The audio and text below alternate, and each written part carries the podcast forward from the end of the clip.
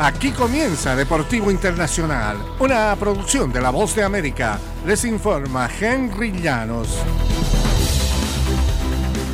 En el fútbol americano de los Estados Unidos, el mariscal de campo Derek Carr pactó un contrato de cuatro años con los Saints de Nueva Orleans y una fuente con conocimiento dijo que el acuerdo podría tener un valor de 150 millones de dólares.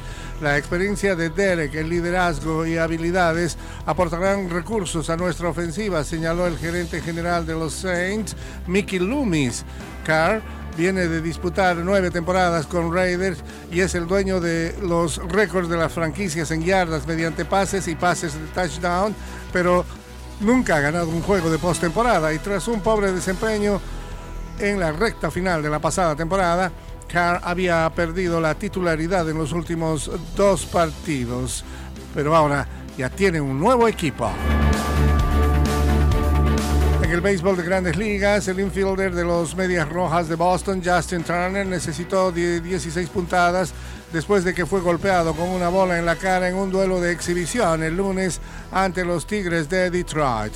El pelotero de 38 años se desplomó tras recibir el pelotazo del derecho Matt Manning. El personal médico corrió al plato y Turner abandonó el campo ensangrentado y con una toalla en la cara.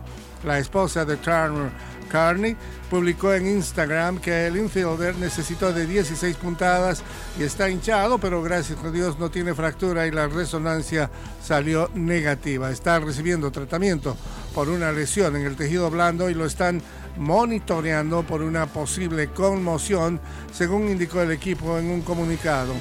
Justin está estable, alerta y de buen ánimo dadas las circunstancias, decía el comunicado. El fútbol internacional, Neymar no volverá a jugar en lo que resta de la temporada debido a que deberá someterse a una cirugía en su lesionado tobillo derecho, según anunció el Paris Saint-Germain.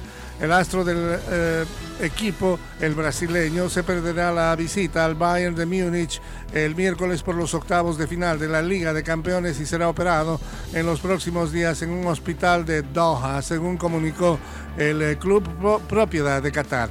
Neymar Jr. ha tenido varios episodios de inestabilidad en el tobillo derecho en los últimos años, señaló el parte médico difundido por el Paris Saint-Germain.